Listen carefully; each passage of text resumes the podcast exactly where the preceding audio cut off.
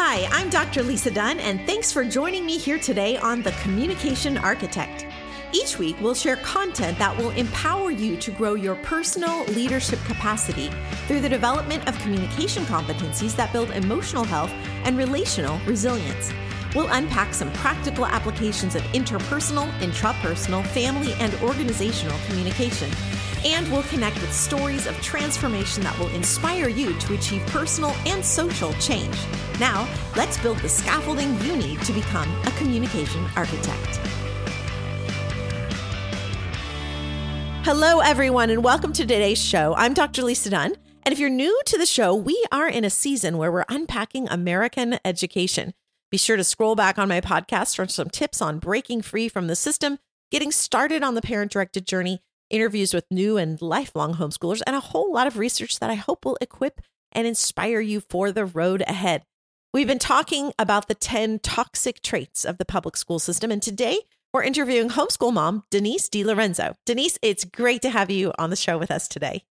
Oh, thank you so much for having me. Tell us a little bit about you, your background, your family, and why you decided to jump in with both feet on the homeschool journey.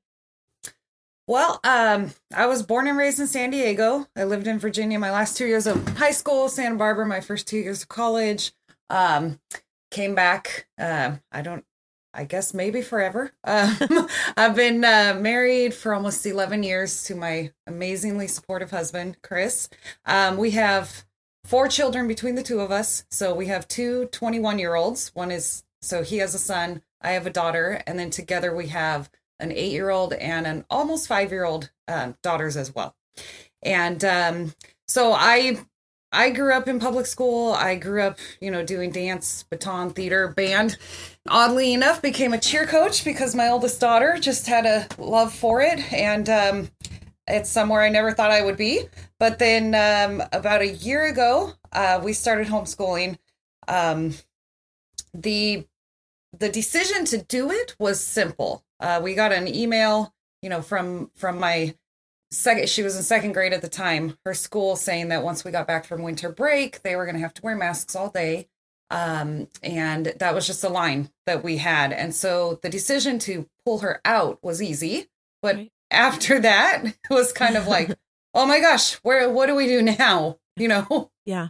So um I just uh, I, I, I just didn't really know about homeschooling at all. I mean, I had obviously thought about it because all the things going on in the school systems, it was not really making me comfortable. Um, but I, I didn't even know. I didn't know what it entailed. So in my imagination, I'm thinking, well, what we do in public school, but at home, well, how am I how am I going to tackle that? How, how do I come up with what to teach, uh, lesson plans? How do I do all that? How do I have the time and energy to spend, you know, eight hours a day schooling? Right. Which is not really what homeschooling is, right? right we know right. this. And uh, I mean, even I was so clueless. I didn't know that there were um, there was curricula out there that people have made and published and, and had lesson plans for me already. Right. And then that opened up a whole nother, you know, uh, stressful, like, oh, now I have to research it all and decide which one. And there's just seems like thousands of them. And they're all, you know, so many of them are great. So um, it was just interesting. I really just had no idea. So I kind of threw myself into researching and, and going to online uh, homeschool conventions and listening to other speakers, following moms, trying to figure out all the different options uh, because they're really, they're, it's just so varied in yeah. the things that you can do. It's a, it's a whole different world. I mean, absolutely. Yeah. like yeah. you said, you just had no idea this even existed. I had a student who moved here from Russia many years ago, and she talked about in, in her communist country, there was, if you wanted a pair of black shoes, you went to the store and there was a pair of black shoes. And right. she came to America and she stood in a shoe store and it was a wall of black shoes. And she was literally paralyzed because yes. she had no idea how to choose. And a yeah. lot of our parents are coming out of that same mentality because they've never chosen a book that their child will read. They've never given their child a, a writing assignment. They've never assessed their child's skills or behavior or uh, even learning styles. And so Mm-mm. for many of them, this freedom is, like you said, it's a little overwhelming because they think I've, I don't even know how to choose or where to start. And so, um, mm-hmm. but I'm just so excited that you stepped out and you, um, that you embraced the journey wholeheartedly. What are some of the differences that you're already seeing in your family as a result of, of homeschooling? Well, um, honestly, I think the biggest difference in our family is the spiritual growth. Um, you know, in the past, this is a typical day. Dad goes to work. Kids go to school. I'd be at home with my youngest, just doing whatever needed to be done around the house. Right. Right. Um, pick up my daughter from school, do whatever we need to do for school the next day. Dad comes home, make dinner, get ready for bed. And so, you know, these are just the things that we think we're supposed to do. And so we just kind of go through life, but there's really nothing productive happening. And there's just really, you know, what's the purpose of it all? And so then also, how much time is really left for developing your deep relationships with your family members and spending time with God? I mean, honestly, with how busy our lives get, it gets put on the back burner. Right. And so even though we always prioritize family time and spending a lot of time enjoying each other, it wasn't focused time. Um, and we weren't really discipling necessarily, which is, you know, probably our most important job as parents.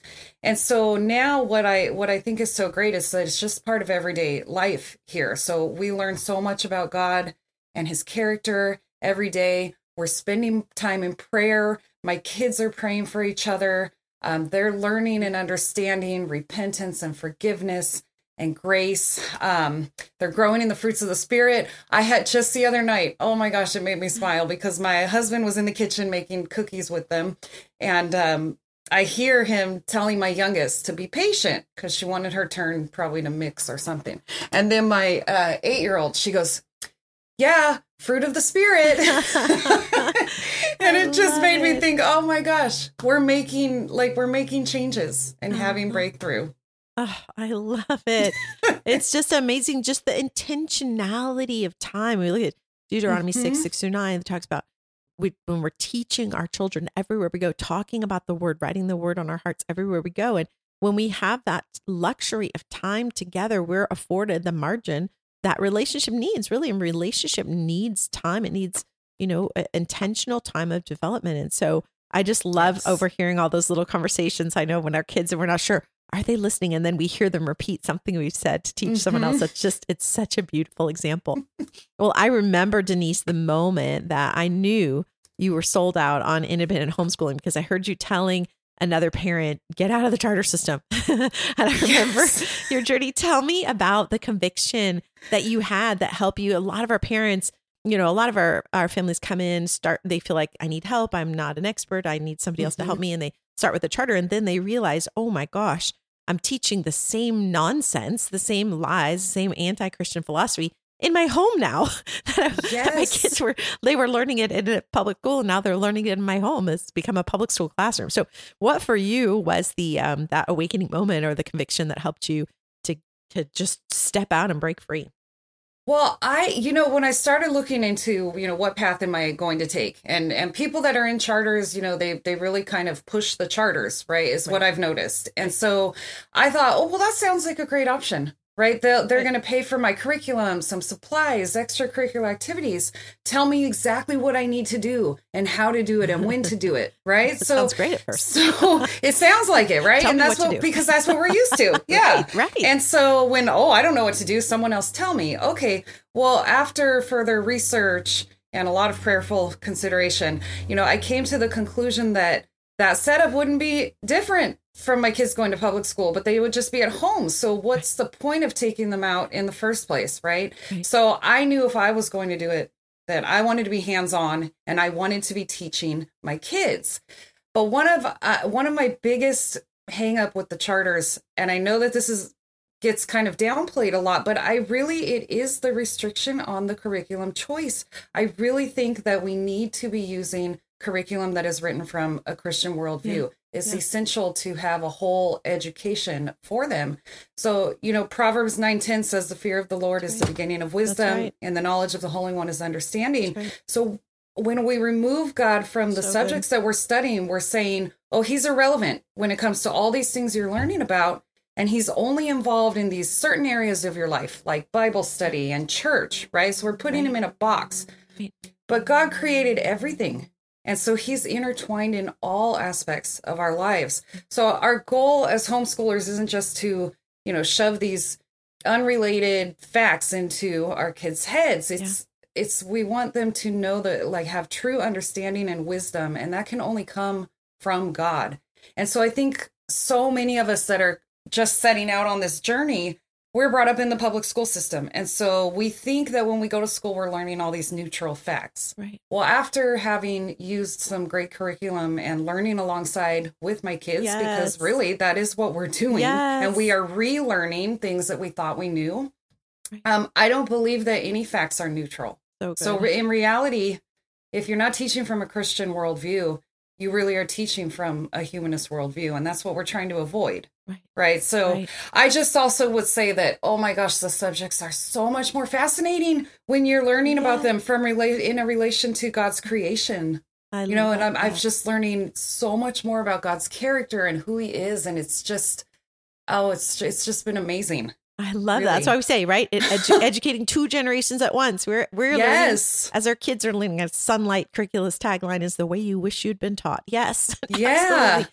Well, I love what you shared about the charters. I know um, it's a big topic for many of our parents. And when um, uh, years ago, when charters first came out in the state of California, you know, a lot of parents were were tricked into thinking this is going to be a better way for their for their ch- children, and they they could work around some of the um, some of the uh, conflicts they felt ethically. Mm-hmm. Um, and I, I've shared before on the show that our first year we moved to California, we put our son in a charter.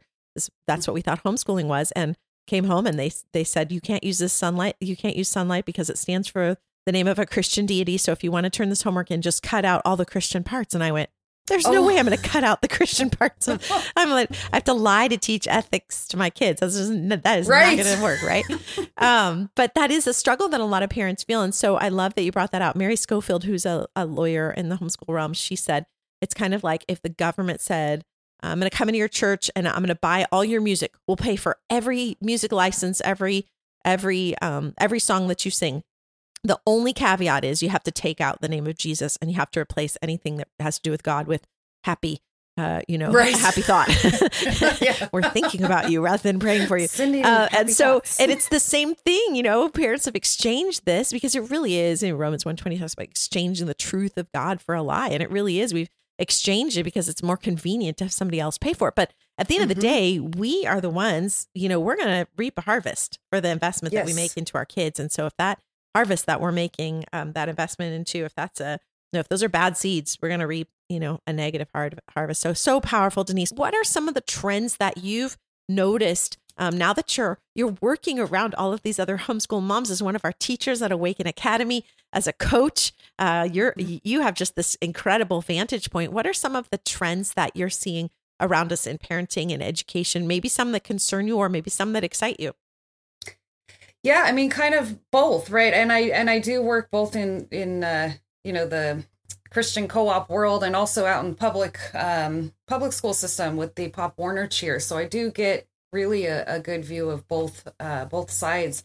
Um, I think, and this, it kind of goes against the grain a bit, but for me, one of the saddest things that I see happening with parenting is parents seem to always trying to be, um, they're trying to get away from their kids. And it's under the guise of, I need to take care of myself and I need to prioritize what I need. Right. And so I have two adult children. So I think I do have the advantage of being able to look back on the last twenty-one years and put right. things into perspective.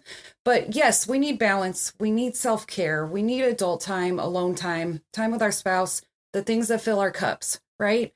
But the narrative that the world has so ingrained in moms and women in general, really, um, is that children are a burden. Yeah. And if you're spending time with your children and pouring into your children and doing things for and with your children, that you're making some sort of huge sacrifice and you're losing out on something greater. Right. And yeah. so we hear things like, oh, being a stay at home mom is such a sacrifice, or you're really going to have to sacrifice and give up a lot to homeschool your kids, or, oh, say goodbye to your freedom. You're having kids. Right. Wow. And the one that that just breaks my heart the most when I hear it is, oh, I could never stand being around my kids all day. Oh, so sad. Right. So and I sad. just think, yeah, what if we shifted our thinking and yeah. reframed it to say, you know, God gave me these precious gifts right. and I have the privilege to be the one that That's gets right, to Denise. raise them and teach them. And the amount of time I actually get to spend doing that is so fleeting that I want to enjoy as much of it as I possibly can. And I know I know that everyone has a different call on their life, and, and everyone has different circumstances. So I'm not saying like, oh, everyone should just quit their jobs and go be a stay-at-home mom, okay? But I think the notion that you're going to lose your identity in motherhood if you spend too much time focusing on your kids is just silly, and it's damaging to yeah. the relationship. That is um, so incredibly power, powerful. And it, it's yeah. part of the me culture, the meism, yes. the narcissism that's raging mm-hmm. through our culture. And I think, you know, that that is just such a powerful expose. I know Denise Mira wrote in her book, No Ordinary Child, she talked about, um, you know, this these parents that prayed, God, give me a child, give me a child mm-hmm. for years, you know, barren wombs. And and then God gives them a child. And now that child is just a picture on their desk at work while somebody else is raising it, you know, like the tragedy of that. And I think the the wake up call for a lot of parents has been that they, they d- realize they didn't like their kids. And it sounds mm-hmm. horrible to say, but they realize they didn't like their kids. And when they get around them, they realize their hearts are thawing and they're starting to love yes. their kids. And of course, Titus paints such a powerful picture of our kids being our resume. You know, if our kids are right. the ones that we invest the most of our lives into, then what we see in them is our, uh, who we are magnified, you know? Mm-hmm, and so, mm-hmm. I mean, calling it a living resume isn't, that's not a stretch at all in the words of Titus. And so it is our, it is our responsibility. We will send out into the world a brat, a bully, or a blessing. It is our yep. responsibility as parents. And so out of the overflow of the health of that relationship, we can certainly do other things. But if our priorities are out of line and we're putting something else above that responsibility, you know, somebody else is going to have to pick up the pieces later on, because there's going to be brokenness mm-hmm. and fragmentation in the hearts of our children. So that is so, it's so sobering, I know, but I also am, I'm encouraged because like you, I'm seeing around me, parents' hearts thaw. I'm seeing that Luke one seventeen model of the hearts of children connecting to the hearts of parents again. Um, what are mm-hmm. some of the, the success stories you're seeing working with homeschoolers? Well, I think I really think that's the biggest thing, or or maybe it's just the thing that that brings me the most joy is, you know, because the, these parents that are the ones saying, oh, I can't stand being around my kids that much. Those really are the ones that need it the most. Right. Right. right. So when you send them off to school all day, they're being raised by other people. Right. And so you're severing your connection with them. And so when we're not in relationship, it's harder for them to respond to us and to our correction. So of course, you know, that's, that's going to aggravate a parent, right? Mm-hmm. So, but when we, they repair that broken cord and spend time getting to know all the little things about our kids, you become fascinated by the way their minds work, yeah. better understand their individual personalities, and you develop a closer bond. And then hopefully that leads to liking them better, right? Yes. so, and the attunement is better. You know, you look at yes. parents who are out of alignment with their kids and they're embarrassed. That's the yes. most frequent emotion that I see. They're embarrassed of what mm-hmm. other people think of their children because they're out of alignment. But once that alignment is fixed, then the relational focus is actually on the child rather than on what everybody else th- thinks about you. And it, it heals. It heals. I mean, it, it covers over so much because there's a relational attachment. And the child is listening and caring and wants to yes. obey you because they love you, you know, mm-hmm, and it's mm-hmm. so like you, you know, I'm standing at the side of my oldest being twenty-three. And so I have that same perspective you do where you look back and think it goes so fast, parents. It goes so fast. If you could slow down the clock, I mean, it's, it's, it's dizzying. Um, but to be able to look at that and say, you know, take that time to invest into your kids. If their worldview is formed by age thirteen, which is what social sciences tell us, then we have a very small window to impart right. hope and joy and life and truth into them. And on the other side of that, I mean, barring a miracle, obviously God's able to renew and, and restore. But I've looked in the faces of teenagers whose hearts are ice cold against the heart. Mm-hmm. And, you know, I've had parents at church bring me their kids, pray for my kid. And it, and I, you know, I would never say it's too late, but it's too no, late. Like right. you've, you've squandered your time with that child and haven't made mm-hmm. that investment. And so it's a great, you know, a cautionary tale, I think, to parents of young children who are still in the formative years of those, um, you know, that mindset being shaped. It's so, so powerful. For you, what have been kind of some of your most important revelations about the model? You talked about being able to be home and, you know, focusing on the word, learning through the lens of biblical worldview. I felt the same. I never learned science through a Christian worldview. I couldn't believe how right. it brought everything to life. What's it yes. been like for you? I always hated science. That was like my least favorite subject, but now it's just, it's so interesting. Yeah. Um, I think uh, a lot of what I've realized personally is that, you know, this is where God wants me and he's going to guide me through it. Yeah. And so I know twenty twenty came with a lot of negative things, but for me, it just brought me the greatest gift, because I don't know that I ever would have had the courage to say, okay, I'm going to pull my kid out of school. And so, you know, I like to tell my kids that when they're going through big changes or trying new things, that sometimes we don't think we're ready or capable, but God knows we are. Right. And sometimes he needs to just give us that little nudge. Or for me, right, in deciding to homeschool, it was like a big shove, right? Yeah. So, but I know that that was the right thing to do. And I just think, man, how he used such a negative situation to turn it into something that's going to be life-changing for my family. And so I think also some of the things that I've really learned, um, because I know this about myself, I'm I'm an achiever, I'm task-oriented, I like to check off the boxes. And, you know, your to-do list doesn't get checked off in a typical right. homeschool day. It's just right. not how it works. And so I've learned to not worry so much about getting all the things done, and to slow down and and really focus on the relationship with my kids and make sure that they're actually learning and understanding and not just memorizing, you know, useless information so we can move on to the next thing on the list, right? Because that's not what's important.